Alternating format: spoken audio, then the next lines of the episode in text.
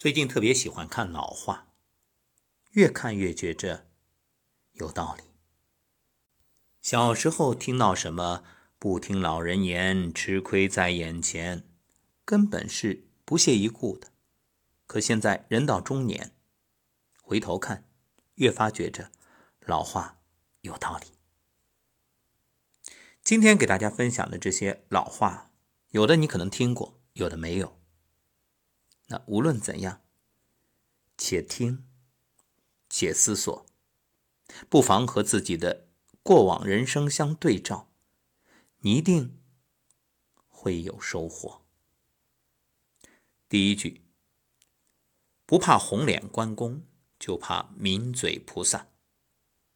像红脸关公那种性情耿直的人，好对付；可那些假模假样。假装慈悲的所谓名嘴菩萨，当然这个菩萨要加双引号，最是难缠，因为你不知道他有什么花花肠子，所以叫不怕来直的，就怕来阴的。阎王好见小鬼难缠，也有类似的意思。第二句，不做中人不做保，一生一世无烦恼，不做中间人，也不给别人做担保。一生啊就不会有烦恼缠身，怎么样？这一句是不是让你觉得恍然大悟、醍醐灌顶？古人智慧啊！你看多少人就因为所谓的朋友面子，给人稀里糊涂的签个字做了担保，结果人家跑了，这纯粹是有心算无心啊！你这好冤大头替人还债。但也不是说这中间人不能做，要做一定两边关系都到位。你不能就凭别人一句话啊拉过来，或者给你点好处你就干了这个事儿，那想巧是个当啊。所以不出事儿吧还好，出了事儿呢，你做了这个担保，你真的是两头不落好，都怪你，就是两头不是人。所以到头来。事情办砸了，要么友情没了，要么你得跟着往里赔钱，甚至吃官司。第三句“菜里虫，菜里死”，什么意思呢？就盗墓的一般死在墓穴里，啊，水盗一般死在水里，在哪儿办坏事一般就会在哪儿送命。第四句，柴米夫妻酒肉朋友，和二亲戚，什么意思啊？就夫妻之间是柴米油盐，朋友之间呢吃吃喝喝，亲戚之间离不开礼品点心，所以叫和二亲戚，就是盒子的意思。最亲密的关系，往往更加朴实，更加真实。第五句，成人不自在，自在不成人。凡是想有作为的人，一般都不自在，就是。不是说不舒服啊，是不能由着自己的性子来，天天自在逍遥。一般啊，游手好闲，成不了什么大事儿想成大事，就得忍常人不能忍。所谓自律方自由。第六句，吃葱吃蒜不吃姜，这什么意思啊？这可不是养生的角度啊。这个姜，它其实用的是谐音，不是说你吃葱吃蒜不能吃姜。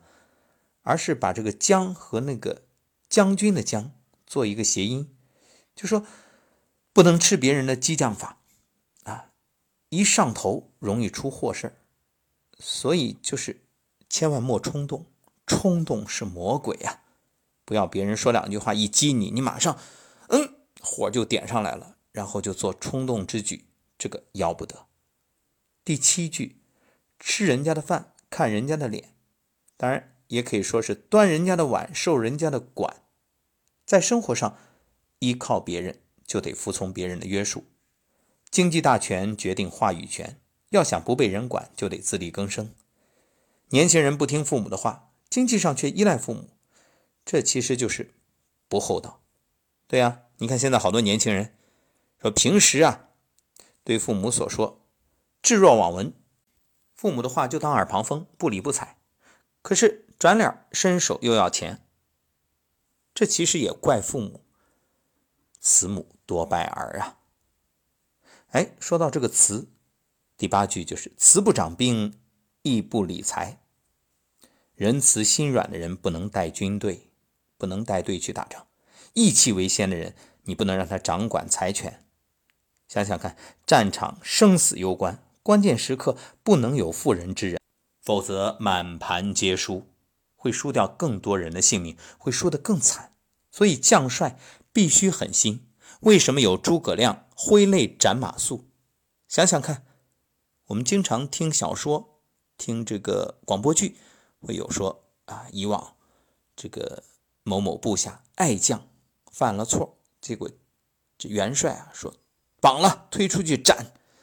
其实他心里也不想，但是这军法不容情面啊，所以你带兵打仗，这也不忍，那也不愿。最终，根本这军令如同儿戏，没人愿意听你的。古代打仗是这样，那现代你管理公司、带领团队一样啊，一定要赏罚分明，就是一言既出，驷马难追。第九句，打人不打脸，骂人不揭短。和别人发生矛盾的时候，不要戳别人痛处。若你只图一时痛快，那肯定会留下后患。只有控制情绪，才能和气生财。第十句，大富由命，小富由勤。一个人能不能大富大贵，这是老天注定的；一个人能不能小康，那要看你是不是努力了。命里有时终须有，命里无时莫强求。踏踏实实、清清白白，做好自己该做的事儿，这样种因自然得果。第十一句，宁拆十座庙。不毁一家亲，拆散别人的婚姻，那是很恶劣的，比得罪神明还要恶劣。说庙拆了还能盖，神明也会宽恕你；但毁了一家的婚姻，就毁了几代人的幸福。所谓父母伤身、夫妻离散、子女被牵连，这其中的过失无法弥补。当然，这个情况呢，也要区别对待。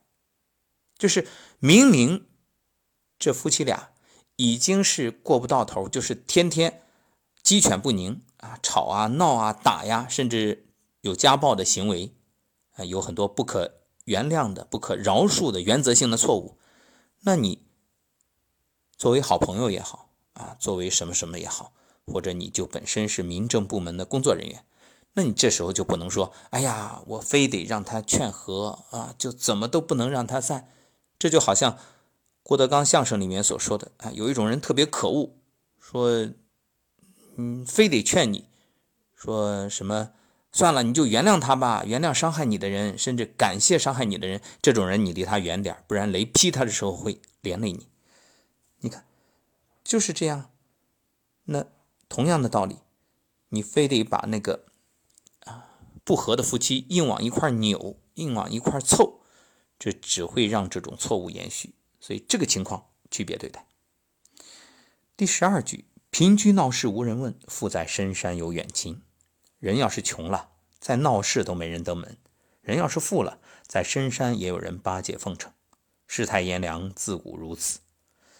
不过话又说回来，根据现在的房价，你穷了，估计你也不可能住在闹市，对不对？好，第十三句：亲兄弟明算账。亲人之间最不能欠的就是经济债，即使亲如兄弟，也得把账摆在明面上。只有把账算明白了，才有助于缓解家庭经济纠纷，缓解家庭成员之间紧张的关系，促进和睦久长。所以你会发现，很多好朋友为什么合伙开始很好，到最后反目成仇，就是因为开始算的不清不楚啊，谁都不介意，到最后谁都计较，这个。先小人后君子，把话说在台面上。第十四，儿孙自有儿孙福，莫与儿孙做牛马。有很多家长拼命工作，给孩子攒钱攒未来，担心孩子不会做饭、没好工作、找不到对象。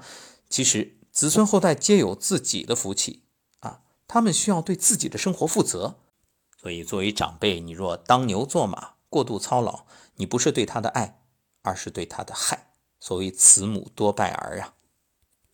老话还有很多，今天先说到这儿，下期接着聊。那各位，你知道哪些老话？也欢迎留言与大家分享。